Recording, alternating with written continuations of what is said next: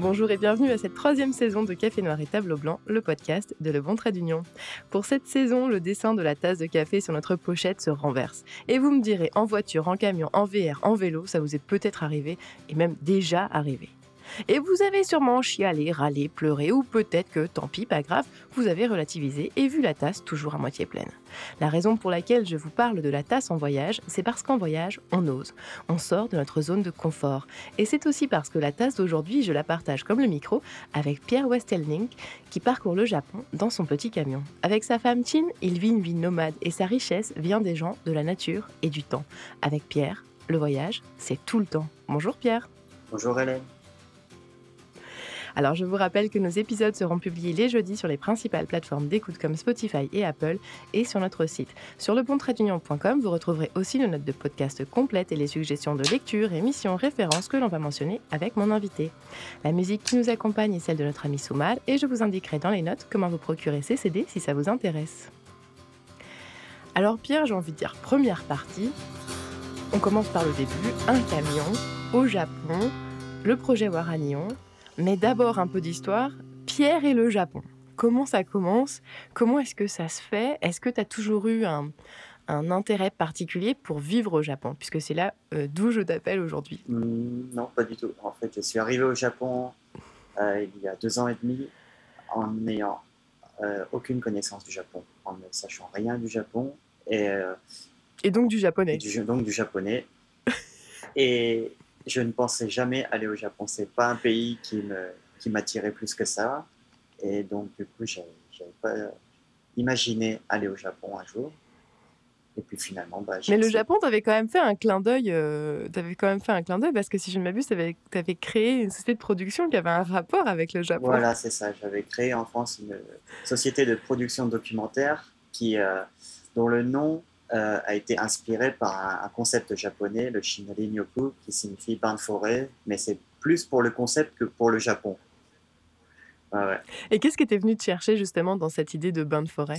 Qu'est-ce qui déjà, euh, euh, qu'est-ce que tu voulais dire déjà avec ce nom? En fait, avec cette, cette, idée de bain de forêt, c'est d'aller dans la nature pour un peu se déconditionner de ce qu'on a dans la société et puis de, de regagner le temps. Quoi fait, euh, d'avoir le temps pour soi, et puis pour regarder autour de soi, et puis euh, enlever tout le stress, relâcher, vraiment lâcher prise, et puis euh, se connecter à la nature quoi, pour rejoindre l'essentiel. Donc si le Japon t'avait fait un clin d'œil avec ce titre de, maison documentaire que tu avais créé, le Japon t'avait aussi fait les yeux doux à travers Chine. Donc si je comprends bien, tu es vraiment au Japon parce qu'elle y était. Est-ce que tu veux nous parler un petit peu d'elle? Euh, bah, En fait, Chin, elle n'est pas japonaise à la base, elle est chinoise. Elle est naturalisée japonaise.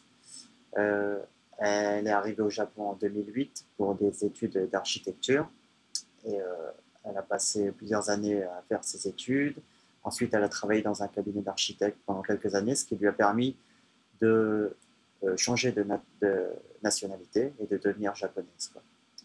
Une fois qu'elle a eu la nationalité japonaise, elle s'est dit la, vie à travailler euh, euh, toute la journée, tout le temps, euh, à ne pas pouvoir prendre soin de moi-même, c'est pas pour moi. Elle a quitté son boulot et elle est partie pendant deux ans voyager autour du monde. Et c'est à la fin de son voyage que je l'ai rencontrée.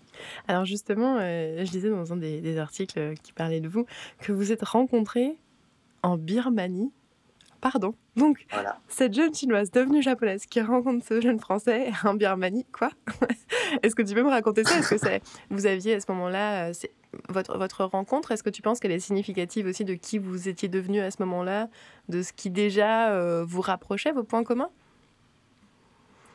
Euh, Ouais, pas mal, parce que, en fait, euh, elle s'est. c'était vraiment la fin de son voyage. Donc, après deux ans de voyage, elle, juste avant de rentrer au Japon, elle s'est dit, quelqu'un lui a dit, ah, ce serait bien que tu ailles en Birmanie euh, euh, dans un centre de méditation parce que maintenant tu médites, tu passes du temps à méditer, donc euh, passer du temps dans un centre de méditation bouddhiste en Birmanie, c'est quelque chose à vivre. Et donc elle a, fait ça. Et moi, de mon côté, ben, c'était naturellement mon chemin parce que j'avais démarré au Népal, ensuite en Inde, et par des des missions de volontariat différents. Et puis j'arrive dans ce centre de méditation bouddhiste pour une autre mission de, de volontariat. Donc on est arrivé dans ce centre de méditation pour deux raisons différentes. Elle pour la méditation, moi pour le volontariat. Et puis finalement, euh, on s'est rejoint sur les deux. Et puis euh, voilà, ça a commencé comme ça. Et là, on est en quelle année à peu près? Là, on est en août euh, 2019. Août 2019.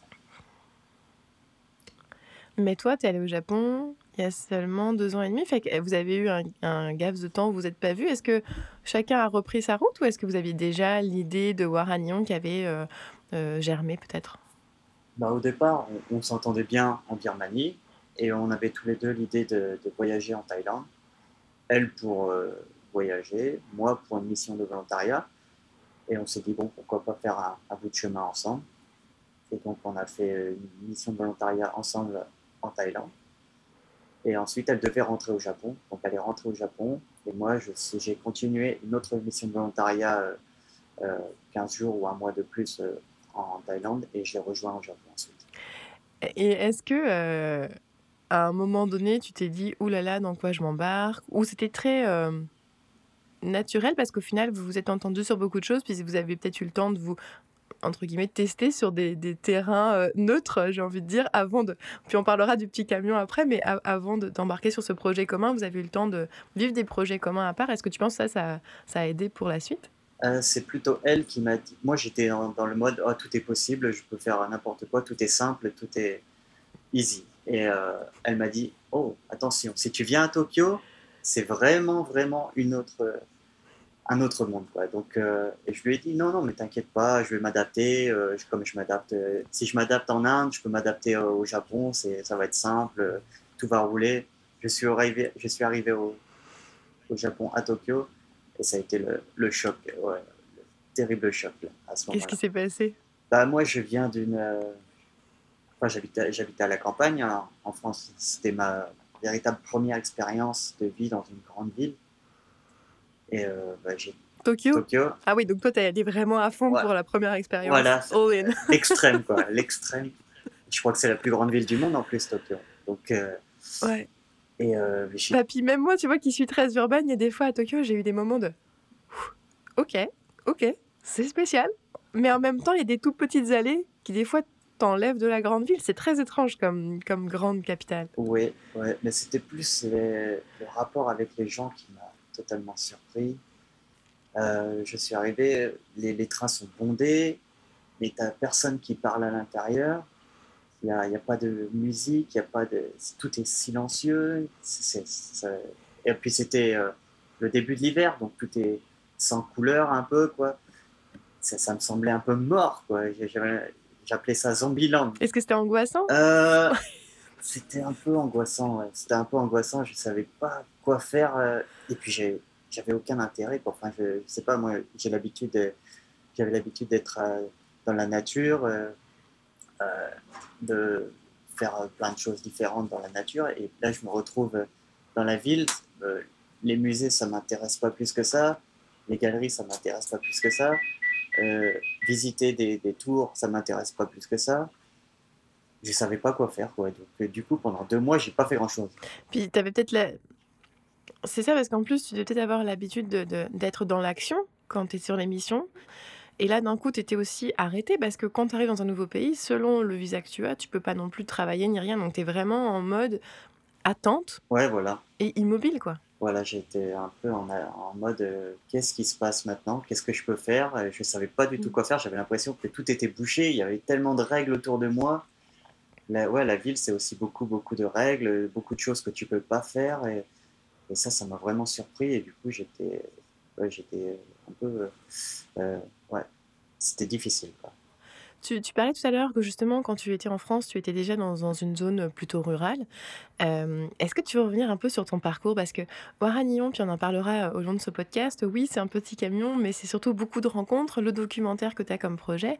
Donc avant de, de- nous glisser là-dedans, j'ai envie de dire, ce projet de documentaire euh, et de rencontre, il n'est pas venu de nulle part. Il vient aussi peut-être de, de, ce que toi, tu avais vécu en France. Est-ce que tu veux nous en parler un peu de, de cette façon d'aller à la rencontre des gens, puis de non seulement d'aller à la rencontre, mais peut-être aussi de, de, documenter, de garder ces témoignages? Est-ce que c'est, euh, tu peux nous, revenir un peu sur qu'est-ce que tu avais fait en France pour, euh, pour t'amener jusqu'à ces idées-là? Mmh, Au départ, j'étais, j'ai fait 8 ans dans le journalisme, dans un quotidien régional de presse écrite et euh, c'était une expérience qui, à la base, me plaisait beaucoup. Et petit à petit, euh, il y avait une sorte de routine qui s'est installée. Et il y a aussi euh, mon moral qui, je sentais que mon moral baissait chaque année, baissait de plus en plus. Donc je me suis posé beaucoup de questions par rapport à ça et puis je me suis rendu compte qu'il y avait beaucoup de sujets qui étaient négatifs et qui a influencé sur, euh, qui influé sur, sur mon moral. Et à partir de là, je me suis dit, il faut que je change parce que je vais, pas, je, vais pas pouvoir continuer comme ça, je vais, je finir euh, dépressif ou quelque chose comme ça. Donc euh, j'avais un CDI, j'avais acheté une maison, et du coup bah, j'ai quitté mon emploi et j'ai vendu ma maison et là, je me suis dit, il faut que j'aille vers du positif, vers des choses qui, m'inspirent, qui me, donnent espoir euh, pour, euh, de, meilleures choses. Et puis, euh, je suis tombé sur, un peu par hasard sur Internet sur l'association On passe à l'acte. Je leur ai juste envoyé un, un email pour leur demander si je pouvais venir comme bénévole parce que j'étais intéressé pour, pour faire des, des documentaires positifs et c'est ce qu'ils faisaient plus ou moins. Et voilà, ils m'ont répondu euh, positivement et puis euh, je suis arrivé là et puis euh, j'ai commencé par écrire quelques articles sur des, initiatives positives en France. Et puis Mathias Layani, qui est le responsable de l'association, il m'a proposé un jour, comme ça, de, de faire un documentaire sur, sur l'ensemble de leur travail parce qu'ils avaient fait plus de 500 interviews de personnes qui font des initiatives positives depuis 12 ans. Et il m'a dit, si tu veux faire un documentaire là-dessus, ce serait sympa. Il me propose ça à moi qui n'ai jamais touché une caméra, qui n'ai jamais touché un logiciel de montage. Mais ça, tu vois, c'est un peu comme le Japon. C'était déjà un petit clin d'œil qui s'en venait, en fait. ouais, ouais. Du coup, je me suis dit, bon, bah, ok, lançons-nous. Et euh, du coup, bah, ils m'ont donné, euh, ils m'ont aidé à apprendre la technique pour faire euh, pour monter, pour tourner, des choses comme ça. Et puis ensemble, on a réalisé le film Artiste de la vie, qui est sorti au cinéma.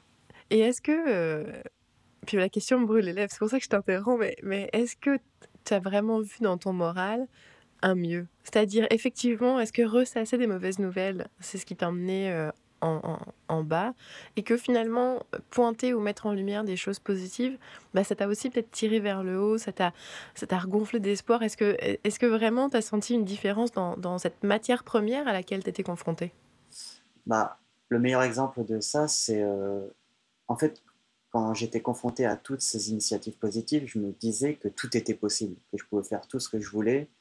Euh, il n'y avait pas vraiment de barrières. Les barrières, c'était les barrières que je me posais moi. Et euh, par exemple, j'ai réalisé avec Rumba Salek le, le, film Artiste de la vie pendant un an et demi. Et je suis resté un an et demi autour de Montpellier sans d'avoir de logement.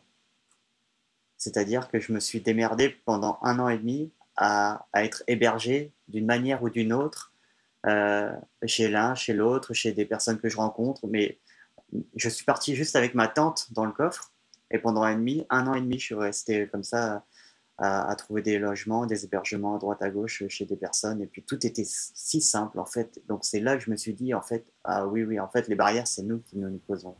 Puis est-ce que l'anecdote du logement, est-ce que tu penses que c'est une barrière qu'on se met de ne pas vouloir déranger les autres et de ne pas demander un, toit temporairement? Ou est-ce que tu penses que c'est juste dans les rencontres et les rapports qu'on a? Qu'est-ce que, pour toi, le, le, fait de, de, pouvoir te dire ah, je peux habiter chez quelqu'un, est-ce que c'était aussi une, peut-être une preuve de, tangible de la solidarité que tu pouvais trouver? Qu'est-ce que ça représente vraiment cette idée de on partage ce toit? Euh, je ne sais pas trop quoi répondre à ça. Est-ce que, parce que ce qui, me fascine, moi, c'est de me dire, euh, bon, d'un côté, il y, a- quelque chose de. Ça veut dire que tu n'as pas beaucoup de possessions non plus. Si tu es capable de, vivre avec euh, ta tante et- et ton sac, en fait, c'est c'est- que tu as laissé aller toutes tes possessions, tous tes biens matériels. Euh, mais d'un autre côté, ça veut dire aussi que du monde t'ouvre la porte. Puis j'ai comme l'impression qu'aujourd'hui, les, les- les humains sont parfois un peu coupés ou, ou gênés les uns les autres. Et ce genre de, de geste, d'ouvrir la porte à quelqu'un et de l'accueillir, on ne le voit pas nécessairement tout le temps. Et pourtant, ce que tu me racontes, c'est pas une expérience d'il y a 20 ans. Non, non. Et donc, ça veut dire qu'aujourd'hui encore, il y a des gens qui sont capables d'ouvrir la porte et d'accueillir des autres, en fait. Ouais, ouais. En fait, c'est ça qui est bien, c'est qu'en fait, il existe une multitude de- d'outils aujourd'hui, notamment grâce à Internet, qui permettent d'avoir plein de solutions dans plein de registres différents.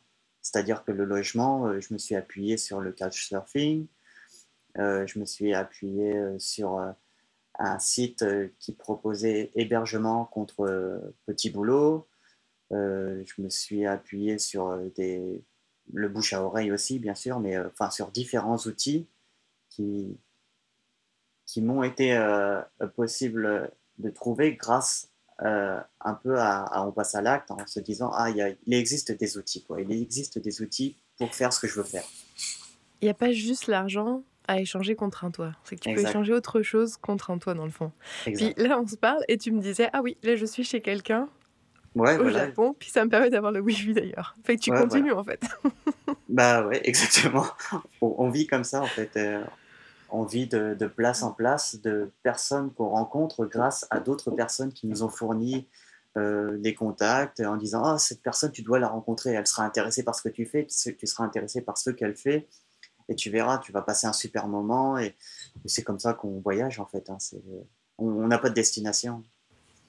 Puis là, tu amènes un super point, c'est cette personne va être intéressée par ce que tu fais et tu vas être intéressé par ce qu'elle fait. Et il y a cette, vraiment, j'ai l'impression, puis de ce que je lisais de, de vous, il y, a, il y a cette notion de d'échange tout le temps. C'est pas une question de, de profiter du tout, c'est c'est vraiment, j'ai l'impression les deux parties gagnent à un moment donné se retrouver ensemble. Ah, tout à fait. Ben, c'est la base du, du lien social, c'est le don et le contre-don de toute façon. Donc, euh, on reçoit énormément et on, on donne ce qu'on peut donner. C'est-à-dire que on reçoit des histoires, on reçoit des, euh, des, des toilettes, des douches, des choses comme ça.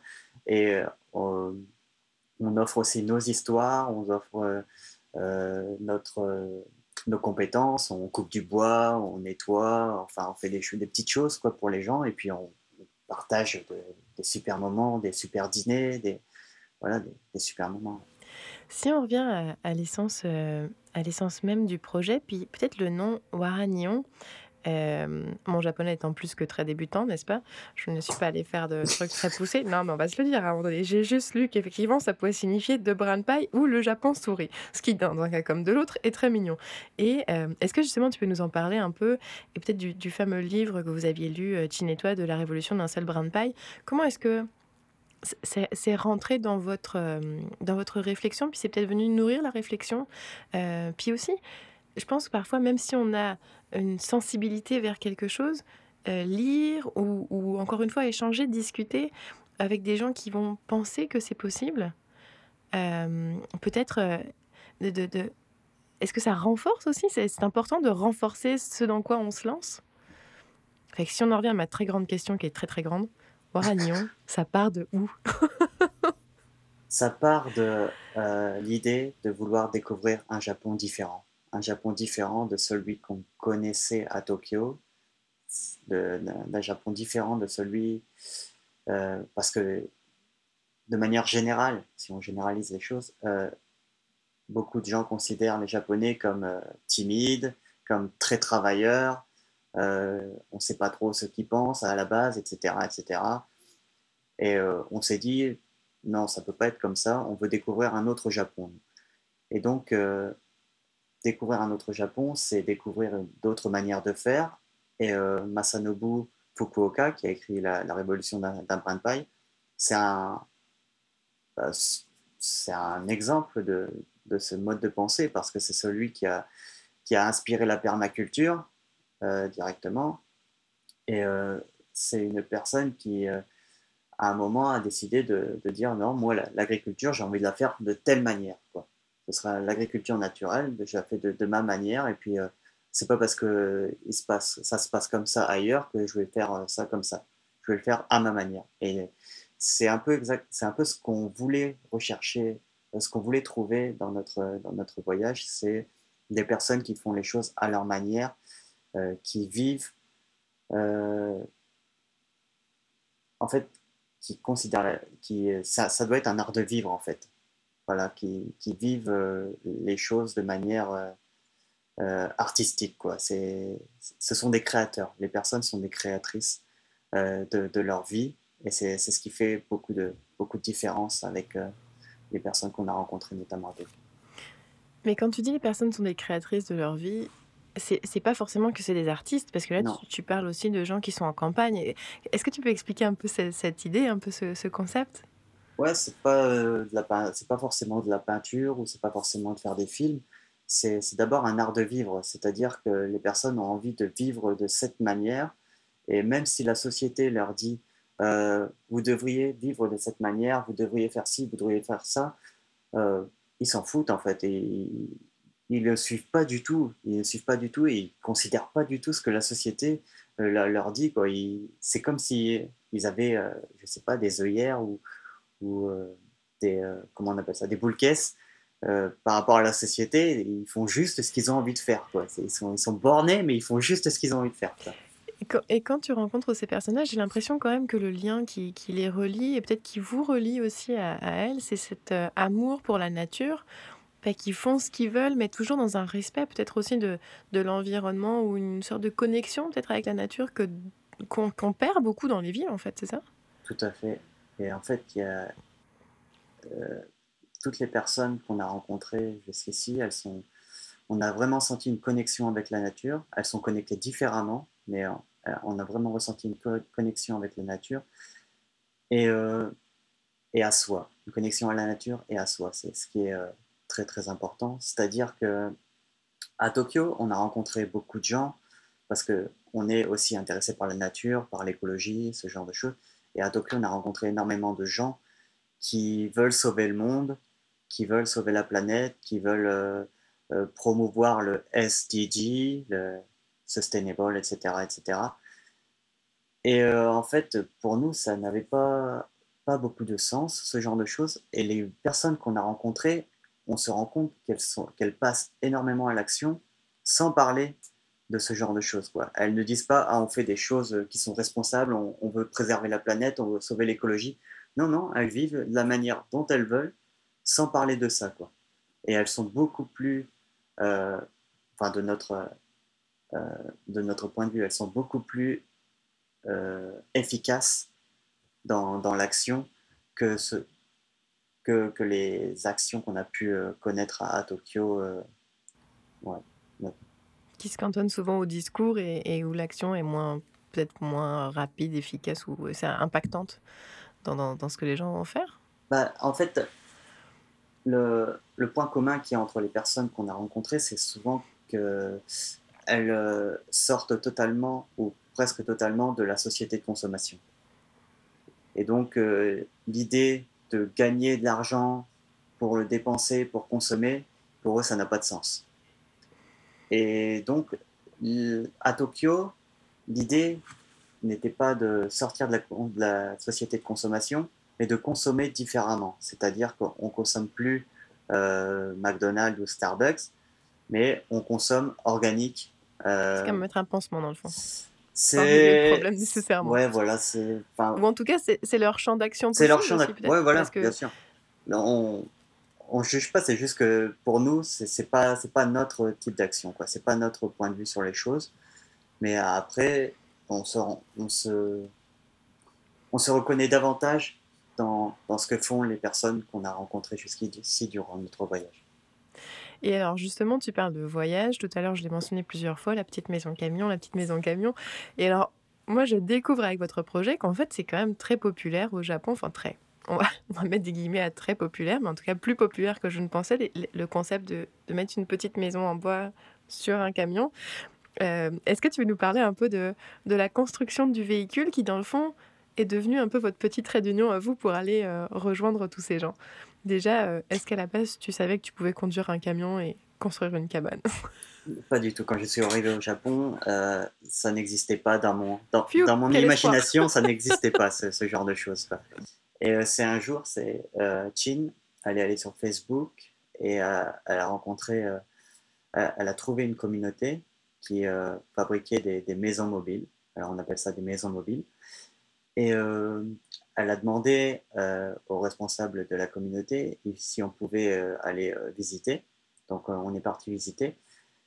Et on a découvert quelques maisons mobiles, des, sortes de cabanes sur des, sur des trucks ce qu'on appelle des, petites camionnettes. Ça nous a, ça nous a bien inspiré. On s'est dit, ah, pourquoi on ne ferait pas ça? Et puis euh, on en a parlé aux responsables. Et le responsable de la communauté il a dit, oh, bon, bah, si vous voulez, vous venez ici et puis vous construisez votre, votre petit camion. Euh, chez moi, je vous fournis tous les outils, je vous héberge et puis vous faites ce que vous voulez et puis euh, soyez libre et créatif et puis euh, voilà, amusez-vous. Trop chouette. Et c'est ce qu'on a fait. Mais alors j'imagine ça prend quand même quelques règles de base, non de, de, Pour pouvoir monter cette cabane? Parce que euh, on, mettra éventuellement des photos en note de podcast, euh, parce que je les ai vues sur votre Instagram, puis c'est quand même très mignon. Enfin, c'est comme une vraie cabane enfant. Quand t'es enfant et que tu joues avec les cabanes en bois, je trouve que c'est un peu l'univers de tous les possibles. C'est quand même une maison euh, que t'emporte, ou qui t'emporte d'ailleurs, ça dépend comment tu le situes, mais qui t'emporte aussi à la fois dans, dans, le pays, dans le paysage, sur la route, mais je trouve dans un certain imaginaire, parce qu'il y a un côté vraiment... Euh, c'est ça, un peu cabane, comme quand on est enfant Ouais, c'est le côté... Euh, bah, c'est Chin qui a... Qui a comment on dit qui a fait le design en fait. C'est Chin qui a dessiné. C'est son côté architecte. voilà, il y a, y, a y a le mix de son côté architecte et de son côté euh, peintre. Euh, peintre euh, elle a un côté peintre très enfantin et donc son univers il est, il est, assez magique quoi dans, dans, dans, ses peintures et, et, donc ça se reconnaît dans le camion. On en parlait euh, juste avant ce podcast et je te disais, oh là là, moi, je, je, serais peut-être mieux de prendre un, vélo qu'un qu camion parce que j'ai aucune notion de mécanique, de rien. Mais quand, quand vous, au moment où vous vous lancez là-dedans, euh, la maison mobile, ça devient aussi une maison. Et donc, oui, vous continuez de, parfois d'habiter chez les gens, mais d'un coup, vous avez un toit. Euh, c'est aussi votre studio. Qu'est-ce que ça représente pour toi, pour vous, le fait d'avoir une maison mobile en fait? La liberté, la liberté d'abord, la liberté d'aller où on veut, le temps qu'on veut, de faire ce qu'on veut, parce que, ah, mis à part des toilettes et, une douche, on a tout ce qu'on veut dans, dans, cette maison mobile qui fait peut-être 4 ou 5 mètres carrés. Euh, on, peut, on a façonné et construit cette maison mobile de manière à ce que on puisse cuisiner à l'intérieur, dormir, euh, se reposer, travailler, euh, stocker. Donc, voilà, on a, on a tout ce qu'il faut en fait. Et puis euh, au Japon, les toilettes, c'est super simple à trouver. S'il n'y a pas les toilettes, il y a la nature.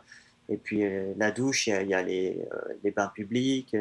Et puis, sans parler des personnes qu'on rencontre, en fait, tout est simple. Quoi. On vit de manière libre et puis ouais, de manière simple. Quand on est allé rencontrer Sumar au Japon, euh, lui est un artiste qui vraiment suit sa propre voie. Et une des choses, euh, en faisant la recherche, il y avait cette idée, euh, cette phrase que j'ai découverte qu'au Japon, ils ont ce proverbe qui dit le, clou qui dépasse appelle le marteau. Et donc, si effectivement tu es trop hors norme, tu vas te faire rentrer dans le rang.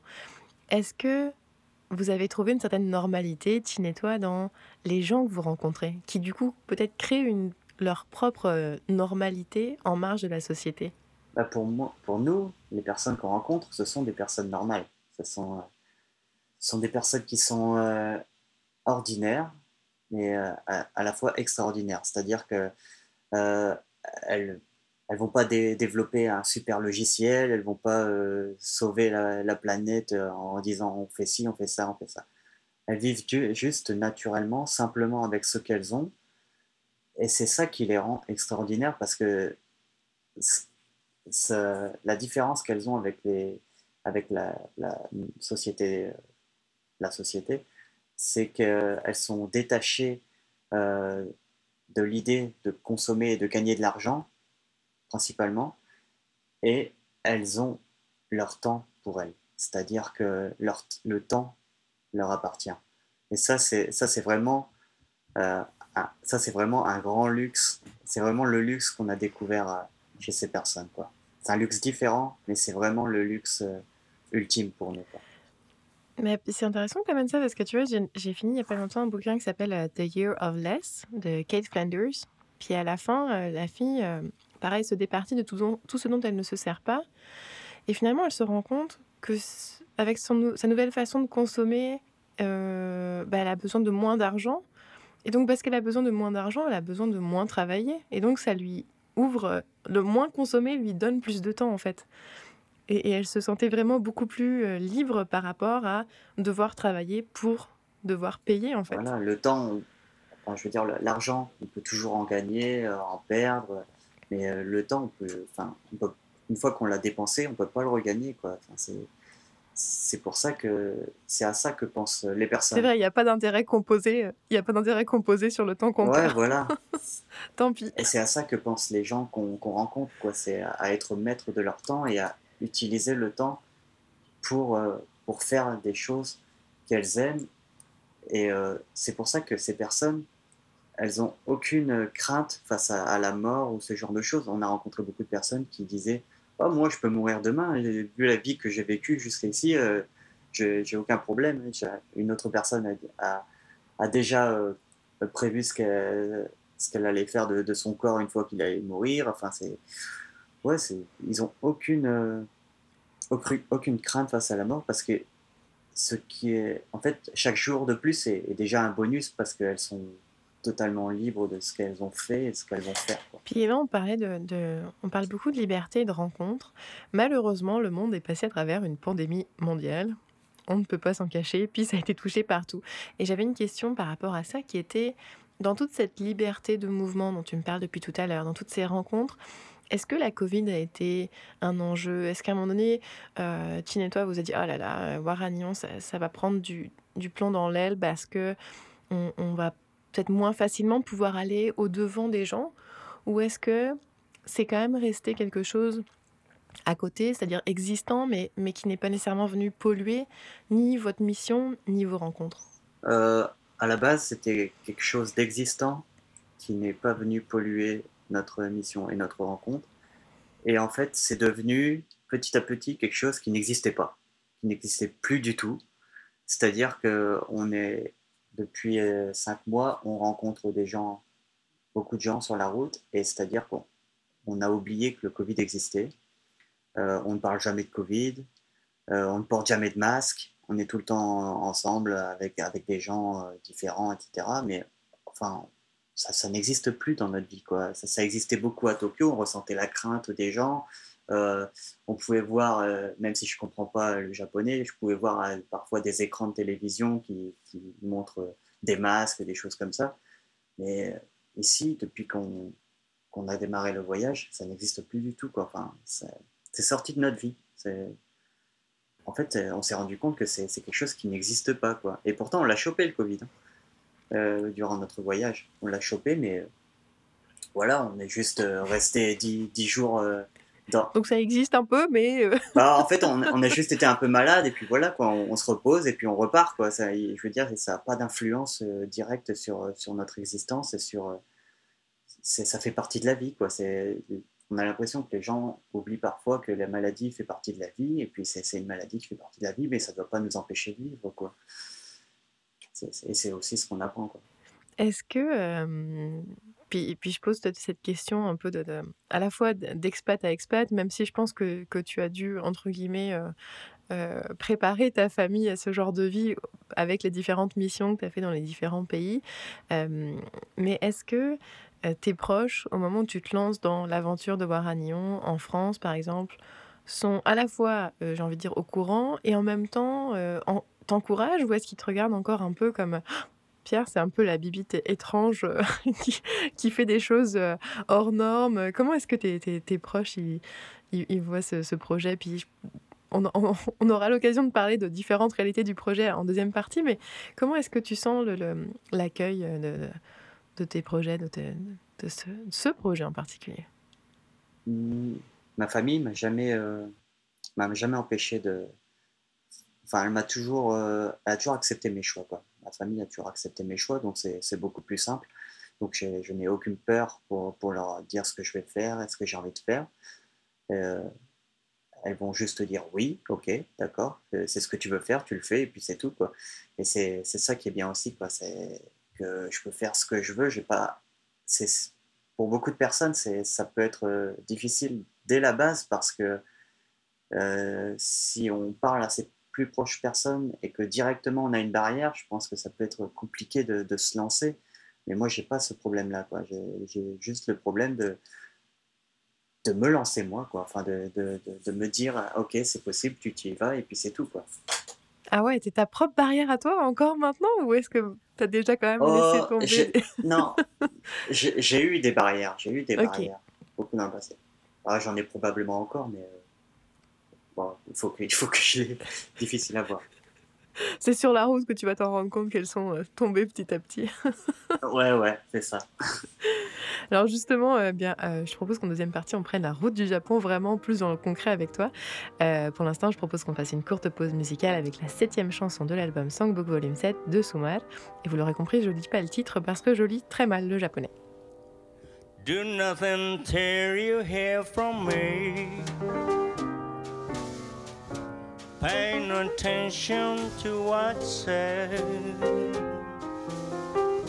Why people tell the same of anyone's dream is over my head.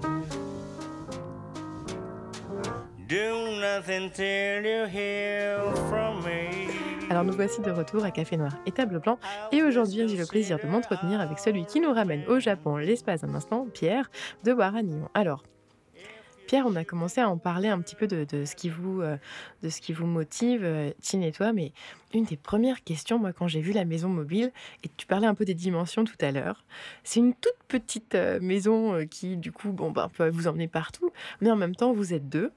vous êtes de, de de, de background culturel très différents. Euh, même si vous êtes rencontrés euh, en Birmanie et que vous avez définitivement des points communs, c'est sûr, une des premières questions, ça a été, euh, vous êtes très libre, mais vous êtes aussi très attachés l'un avec l'autre tout le temps au quotidien. Est-ce que ça se passe toujours bien dans un si petit ah, camion? Ça se passe de mieux en mieux. Deux personnes qui se rencontrent, deux personnes différentes. Oui, c'est aussi l'intérêt de ce voyage, c'est que ça nous permet de mieux nous connaître euh, chacun et de mieux nous connaître nous-mêmes. Il euh, y, a, des fois où on, s'est disputé et euh, à un moment donné, quand, quand on se dispute, quand, quand, on vit dans 4 mètres carrés, si on ne fait pas d'efforts chacun de son côté, ça ne peut pas marcher. quoi. Et donc du coup, ça nous a obligés, forcés ou obligés, ou je sais pas, ça nous a permis de, de, de, nous, euh, de nous regarder face à, face à soi, quoi. Enfin, de, de, nous regarder dans un miroir, quoi. De, se dire, ok, je suis comme ça, euh, pourquoi est-ce que je suis comme ça, pourquoi est-ce que je m'énerve, ou pourquoi est-ce que euh, je suis pas d'accord, ou des choses comme ça. Et pourquoi est-ce que c'est, pourquoi est-ce qu'elle est triste, ou pourquoi est-ce qu'elle m'en veut, ou des choses comme ça. Qu'est-ce que j'ai fait? Donc, ça nous oblige davantage à, à prendre sur. Euh, hmm, à l'introspection, tu veux dire Parce que voilà, voyager, voyager tout seul, c'est une chose. C'est vrai que ça t'amène à d'autres défis, notamment pour t'ouvrir aux autres. Mais quand tu fais un projet à deux, j'ai l'impression qu'il faut quand même être capable de, de s'arrimer pour continuer d'avancer ensemble aussi. Donc de, de s'assurer qu'on est en même temps, au même moment, un petit peu. De, Même si chacun vit des émotions différentes, ça c'est normal. Ouais, ouais il faut savoir se regarder soi et regarder l'autre. Enfin, ça, c'est vraiment important parce que on n'est pas, on n'est pas vraiment seul. Euh, c'est sûr. Puis tu disais tout à l'heure, tu parles pas japonais. Ça veut dire que la plupart de vos échanges, comment est-ce que ça se passe quand vous rencontrez les gens? Est-ce que là aussi tu t'appuies sur elles qui parlent japonais? Ou comment est-ce que vous, vous, vous interagissez en fait avec les gens? Bah, Ce qui est assez drôle aussi, c'est que quand j'étais à Tokyo, euh, presque personne ne parlait anglais et ça, ça m'a fortement étonné. Et euh, là, les personnes qu'on rencontre sur la route, il y en a, la majorité parlent anglais et elles vivent complètement dans la campagne, ce qui m'étonne aussi, quoi. Ah ouais, bah, mais parce que c'est vrai ce que tu dis. Moi, je me souviens aussi à Tokyo, à André, je cherchais mon chemin et je demande, et la personne me regarde vraiment avec des yeux écarquillés. Et une fois, deux fois, c'est arrivé à me dire, bon, mince. Et là, tu me dis, en pleine campagne, tu rencontres des gens qui vont te comprendre quand tu parles anglais. Qui, qui parlent anglais. voilà, qui parle anglais mieux que moi. Et donc, ça, c'est beaucoup plus simple aussi. Construire, construire une vie nomade, ça commence par où? Est-ce que pour toi, dans ton cas, ça a commencé le jour où tu as vendu ta maison en France et où tu t'es dit, j'ai j'ai pas besoin de biens matériels en particulier? Ou est-ce que c'est quelque chose que tu construis au quotidien Ou est-ce que tu as des, des réflexes peut-être parce que tu as grandi quand même en France euh, avec euh, bah, un pays où il y a un système où euh, tu échanges de l'argent pour avoir des biens, des services, etc. Comment est-ce que... par où on commence à construire une vie nomade? On commence à construire une vie nomade en se déconditionnant de ce qu'on a appris jusque-là. quoi. C'est-à-dire que la société, elle nous elle nous transmet beaucoup de peur. Euh, elle souhaite qu'on ait peur, quelque part. Elle souhaite qu'on ait peur. Et euh, elle souhaite nous mettre dans une boîte. Et euh, cette boîte, elle n'est pas faite pour, les personnes qui veulent vivre une vie nomade. Euh, et, quand tu parles d'une boîte, tu parles pas du cercueil, même si on a tous peur de la mort au final et qu'on est conditionné pour ça, et que là aussi les gens nous disaient, tu disais les gens eux-mêmes eux ont moins peur de la mort, mais ça de, de tu veux dire on, on se fait restreindre vraiment, euh, tu sens qu'il y a des... Voilà, c'est-à-dire que euh, la société, elle nous fait croire qu'on a besoin de travailler pour arriver à un point, pour arriver à, à, la retraite, on a besoin de vivre avec des vacances, on a besoin de vivre avec des, un temps hebdomadaire de travail, on a besoin de vivre euh, avec euh, une maison, avec un crédit, des choses comme ça. Et euh, une fois qu'on se débarrasse de tout ça, je crois qu'on peut vivre une vie nomade. C'est fou parce que tu vois, moi je me disais, mince, si je devais prendre la route, puis tu parles de peur et c'est intéressant parce que tu vois, une des premières choses, moi je me dis, oh là là, mais il sait pas où il va dormir, mais puis moi je suis un peu réglée comme une enfant à midi, si j'ai pas mangé à midi 5, je m'autodigère, hein, c'est terrible. Et là je me dis, oh là là, mais qu'est-ce qu'ils mangent Ils savent pas ce qu'ils vont manger demain, ils savent pas. Et donc tu vois, c'est quand même des besoins très primaires que j'exprimais là. Mais, mais est-ce que c'est des choses où vous avez encore des peurs sur votre chemin avec votre mode de vie, des choses qui sont intrinsèques au côté nomade Est-ce que ça peut être, euh, je sais pas, alors j'allais dire vous faire piquer le camion ou, quoi Bon, c'est le Japon, c'est quand même très sécure. Mais est-ce qu'il y a des, nouvelles craintes qui sont apparues avec votre nouvelle vie ou c'est vraiment un apaisement des peurs que tu as pu voir se construire socialement? Petit à petit, c'est devenu un véritable apaisement. Au départ, ça a été euh, la crainte euh, de vivre vraiment ensemble parce que le fait d'être tous les deux dans 4 mètres carrés, on est obligé de vivre ensemble et donc il faut, faut s'entendre, il faut écouter l'autre, il faut comprendre l'autre, il faut comprendre soi, écouter soi-même. Et c'est quelque chose que quand on est, quand, quand, on ne vit pas dans une maison mobile, par exemple, on peut échapper à ça. Quoi. Enfin, je veux dire, on peut vivre une vie avec un, avec un, un compagnon ou une compagne euh, sans vouloir la comprendre ou le comprendre, sans vouloir l'écouter ou l'écouter. Mais là, dans 4 mètres carrés, c'est vraiment compliqué. Quoi. Donc euh, ça, nous a, ça nous a apaisé de ce côté-là. Mais pour le reste, euh, on était tranquille. Quoi. Et est-ce que le fait de, vous exprimer, parce que, alors tu n'es pas là sur ce podcast parce que tu me disais si on le fait en français, elle peut pas le faire. Ça veut dire que entre vous, vous vous exprimez pas en français, donc vous passez par une autre langue que la langue maternelle de chacun. Est-ce que ça aussi, c'est un enjeu parfois? Parce que tu, veux dire quelque chose en particulier, mais tu n'es pas sûr que la réception culturelle du mot que tu as même toi-même traduit est bien reçue? Ou est-ce que c'est des choses que, là aussi, à la longue, vous avez appris à passer au-dessus? C'est euh, majoritairement ce qui nous a, ce qui a provoqué des disputes chez nous. C'est euh, l'incompréhension face à, une phrase ou face à une euh, réaction. voilà, c'est principalement c'était des mots quoi, des mots qu'on veut employer, mais qui sont compris d'une certaine manière ou d'une manière différente de ce qu'on veut exprimer et qui euh, mettait en danger un peu l'harmonie de, notre couple. Et euh, voilà, on a beaucoup, beaucoup, beaucoup discuté sur ce point. Et maintenant, c'est très, très bien. Parfait. Quand vous, rencontrez des nouvelles personnes, vous vous présentez euh, comme Pierre et Tine ensemble dans ce même projet euh, Waranion C'est-à-dire, euh, j'imagine que dans les projets, dans les, pardon, dans les, dans les voyages que tu as fait auparavant, tu étais Pierre et elle était Chin, et maintenant vous êtes Pierre, Chin et Pierre dans, dans Waranion. Euh, est-ce que là aussi c'est une présentation différente? C'est-à-dire quand tu arrives et que tu rencontres des gens, est-ce que le fait d'être deux, euh, ça change quelque chose dans ton rapport à l'autre, à la rencontre avec l'autre? Je ne suis pas quelqu'un qui s'exprime énormément. Donc, euh, et puis Chin, elle aime s'exprimer.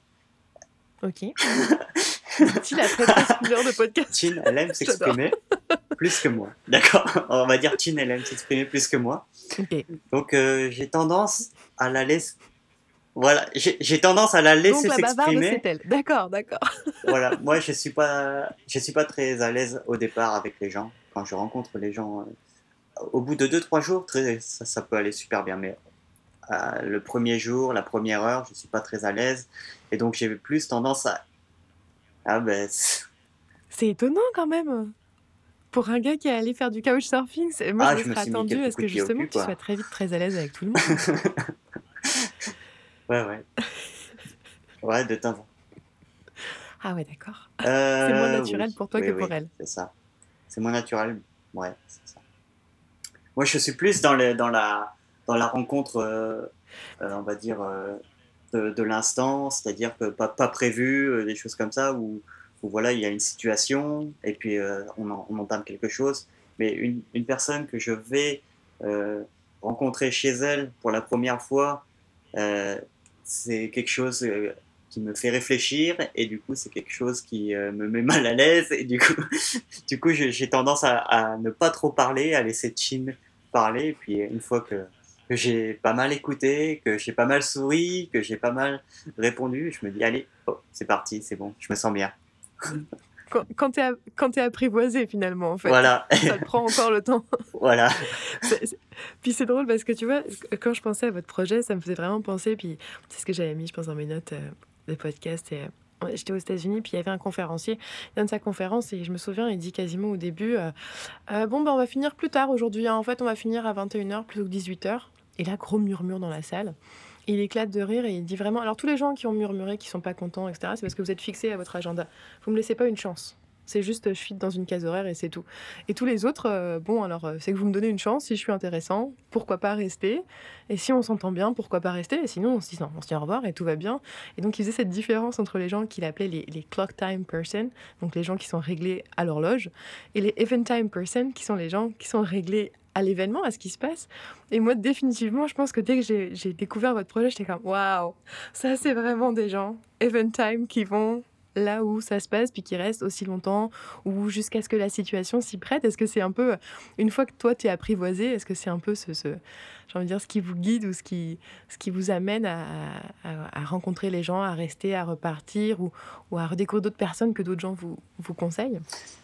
Euh, demain, on ne sait pas si on reste ici ou si on va ailleurs. On ne sait pas. On... Ah, fiou, j'ai bien fait de t'attraper ce soir pour le podcast alors. Voilà, c'est pour ça que j'ai- aussi proposé ce- cette plage horaire parce que je ne sais pas si demain je pourrai. oui, chaque jour en fait, on ne sait pas si le lendemain on sera toujours sur place ou si on va faire quelque chose d'autre ou si on va rencontrer une autre personne. On- en fait, on essaie vraiment de de- de- d'aller au fil du vent. Quoi. Voilà, le vent nous porte un peu partout euh, à droite, à gauche, au nord, au sud, et, et puis on, on se laisse aller, quoi. On se laisse un peu aller, et puis ça nous, ça nous, ça nous permet de rencontrer des gens super, quoi. Tu vois, tu parlais des peurs tout à l'heure, puis moi, une des peurs que j'ai parfois, c'est de m'imposer. De, de, m'imposer chez les gens ou quoi. Et, et j'admire beaucoup euh, cette capacité de lien que vous avez. Puis tu disais, bon, ça me prend quand même un temps pour m'apprivoiser, et apprivoiser l'autre. Euh, quand est-ce que vous sentez aussi que c'est le temps de partir? Est-ce que vous avez euh, quelque chose en particulier où tous les deux vous vous dites, ah, c'est le temps, la route nous manque? Est-ce que c'est Bon, ben, on a, on a épuisé les discussions avec cette personne et, on sent que ça s'étiole, le contact se termine doucement?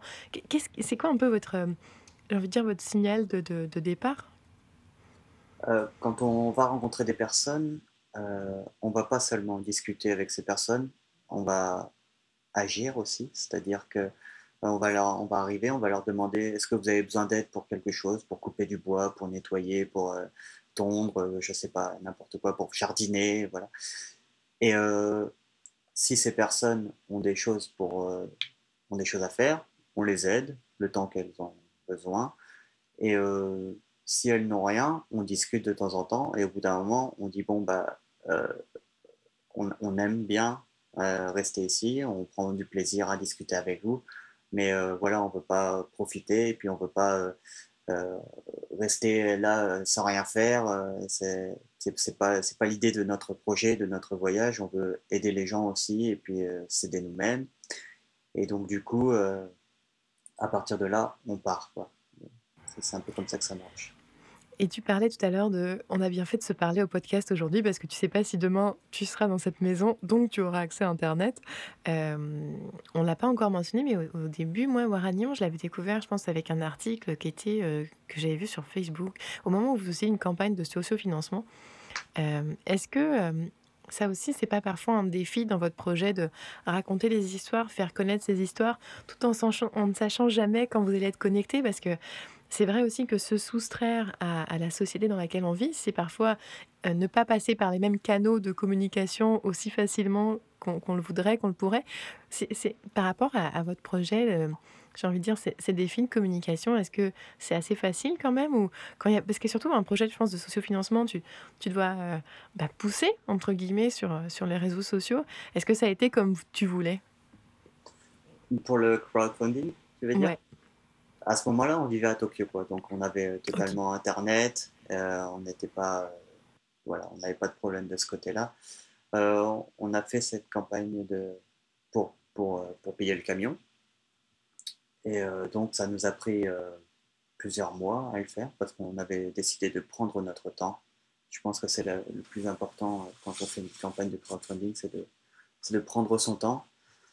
Et du coup, c'est ce qui nous a voilà, ça a fait partie du temps de préparation pour notre voyage. Est-ce que euh, tu te serais lancé tout seul dans un projet comme ça? Mmh.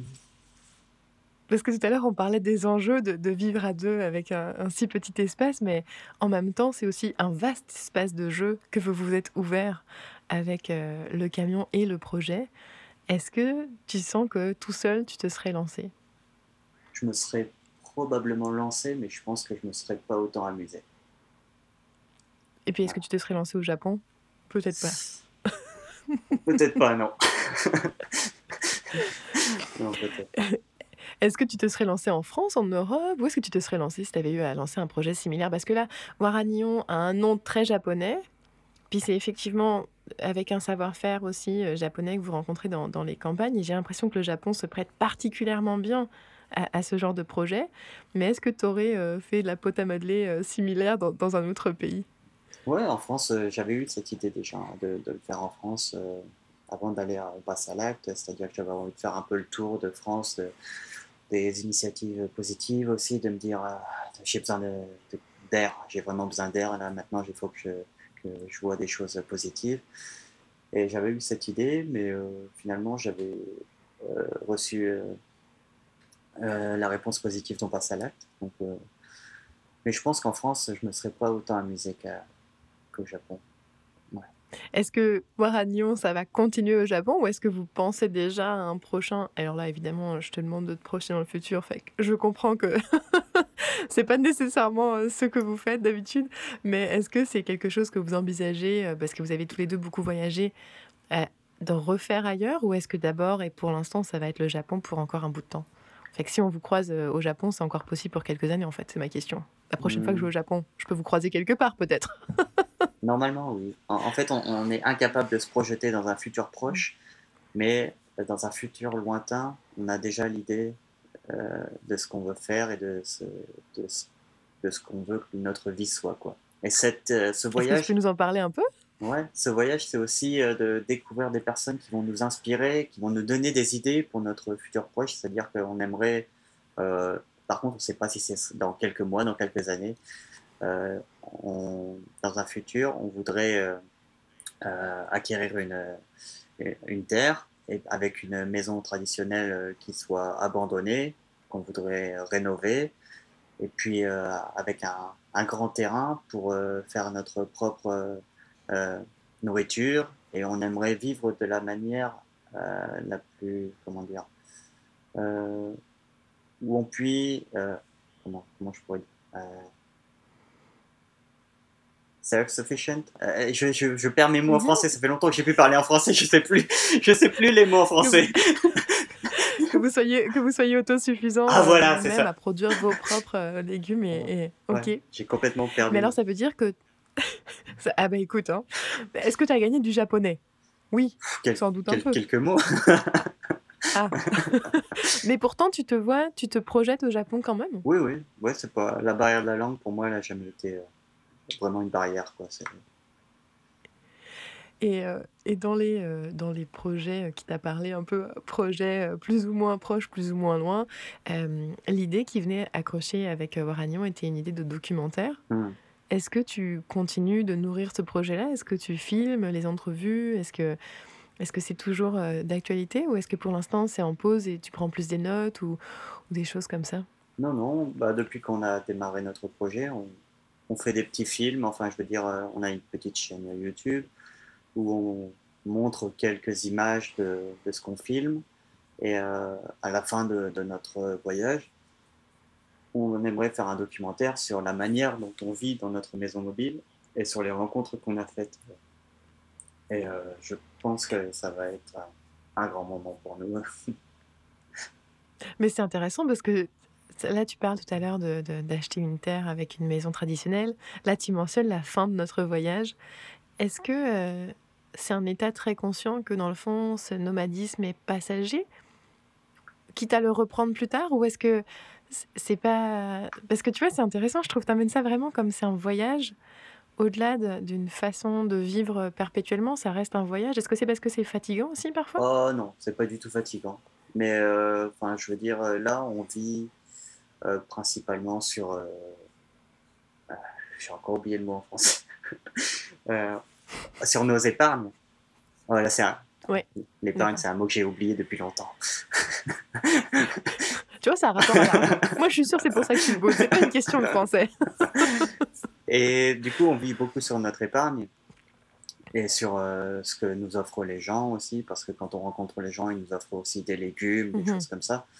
Mais euh, au bout d'un moment, euh, voilà, il va falloir que on n'aura plus d'épargne. Et puis, euh, on se dit que, enfin, on a vraiment envie de faire notre propre nourriture et d'être maître de notre propre nourriture. Quoi. Et dans une maison mobile, en vivant dans le nomadisme, c'est compliqué de, de, vivre. Ouais, tu peux pas planter les légumes qui vont pousser dans quelques mois si tu les as pas arrosés tout au long du processus. Ça, parce qu'au Japon, c'est quand même je sais pas ailleurs, mais au Japon, c'est quand même très difficile de trouver euh, des produits qui ne soient pas euh, chimiques euh, et accessibles au niveau financier. Donc, c'est quelque chose qui est important pour nous, c'est de faire notre propre nourriture au bout d'un moment.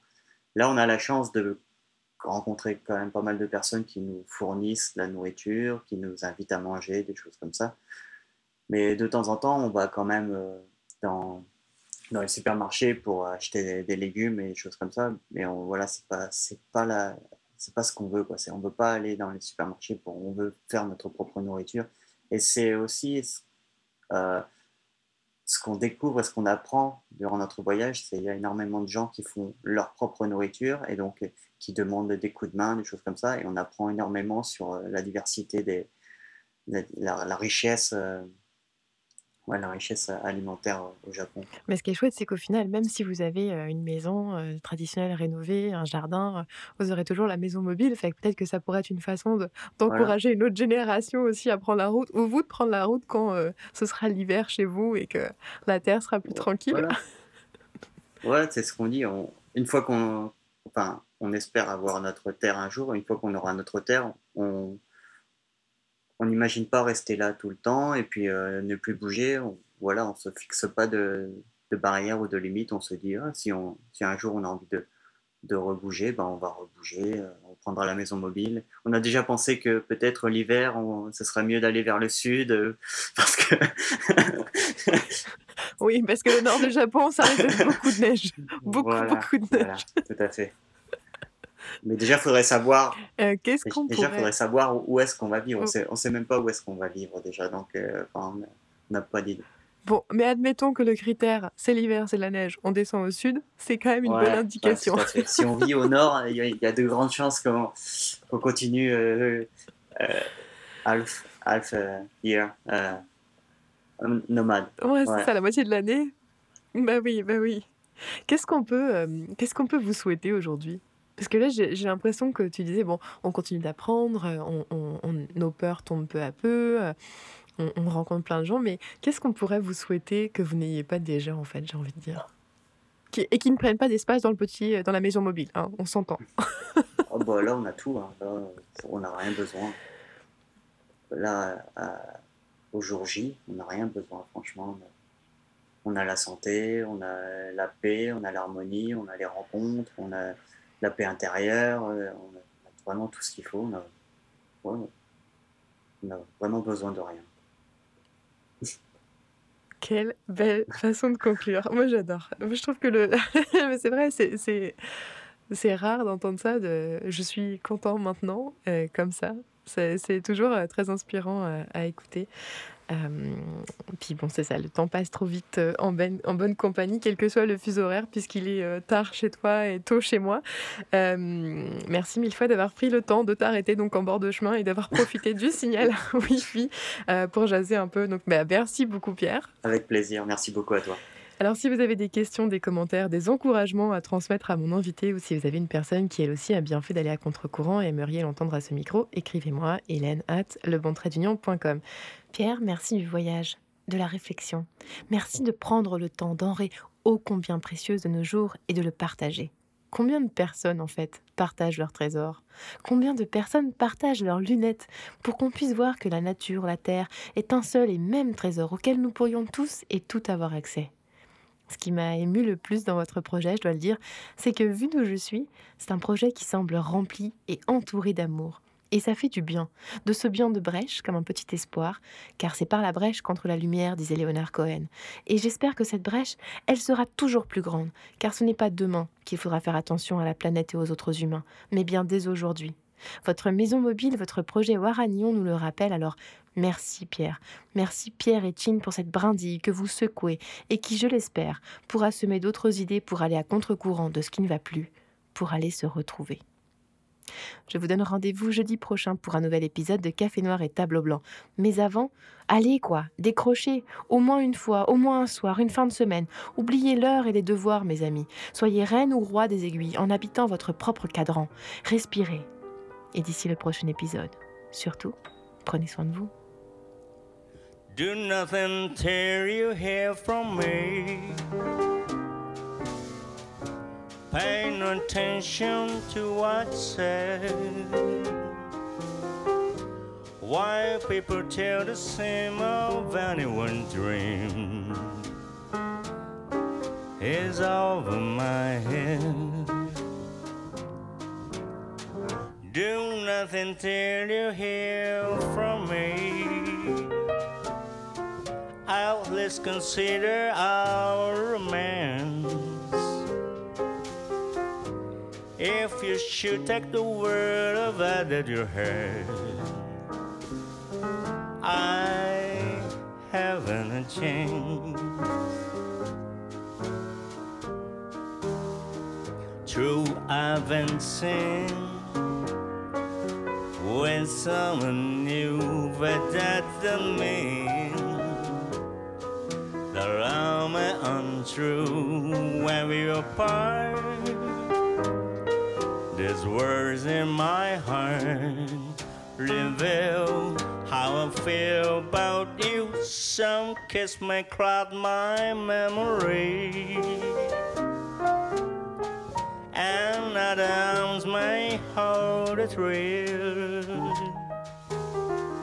But just do nothing till you hear from me. And you never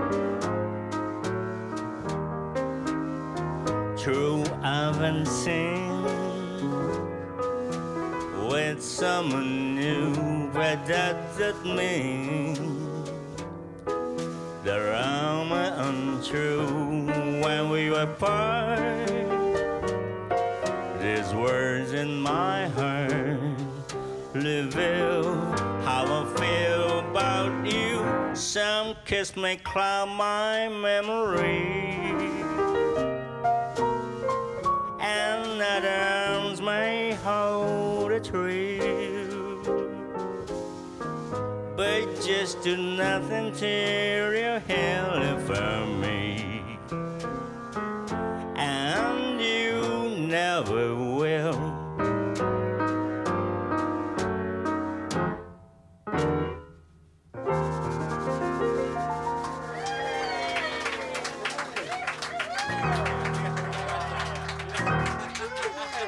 Thank you.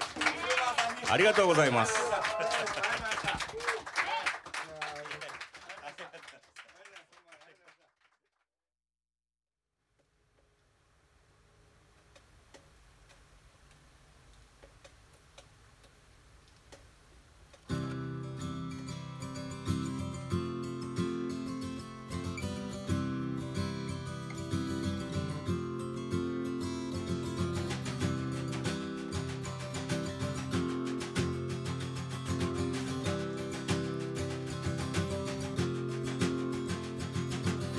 国の夜の街に猫のような女が一人寂しくてもペンを握れば世界はどこまでも広がる。そう猫たちは分かってる。だからそっとあの子に言うのさ。Hey hey take a walk on the white side、oh. take a walking in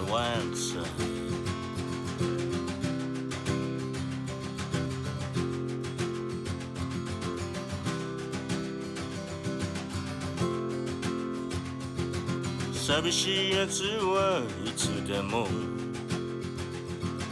本当によく笑ってるあの子の笑顔の中にあの子の瞳の中にそう猫たちには見えてる。だからそっとあの子に言うのさ。Hey babe 手がわからぬワイ。ルド Oh babe 手がわからぬワンルドさそう猫のようにグルグルグル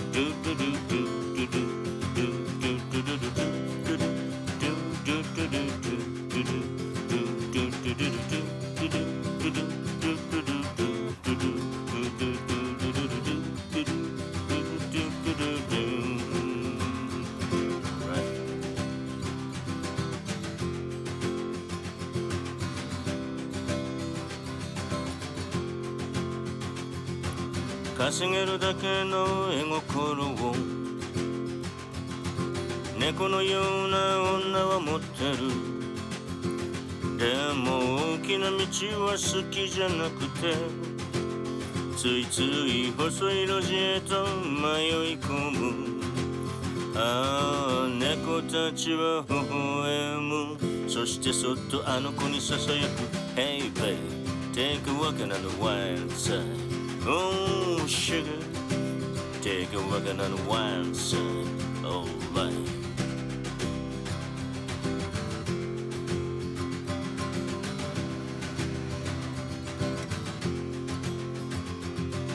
「誰にでも愛想を振りまく」「猫のような女にはできない」「暗闇の街灯の下で」「赤毛の紳士が手を振ってる」「猫たちも一緒に手を振りながらあの子に言うのさ Hey babe, take a walk on the wild side Oh sugar, take a walk on the wild side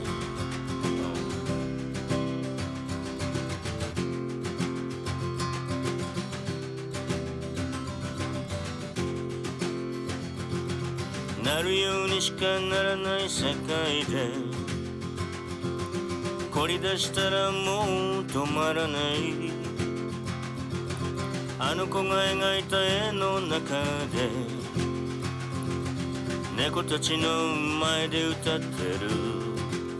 俺も同じさ猫たちと一緒にあの子に歌おう Hey babe Take a walk on the wild side「アイベイ」「獣の道はこっちさ」「オーシュガー」「あいつらには入れない」「そうだよ」「楽ではないけど」「オーオーウェイブ」「Take a walk in the」「オーシュガー」「テイクワ a walk in」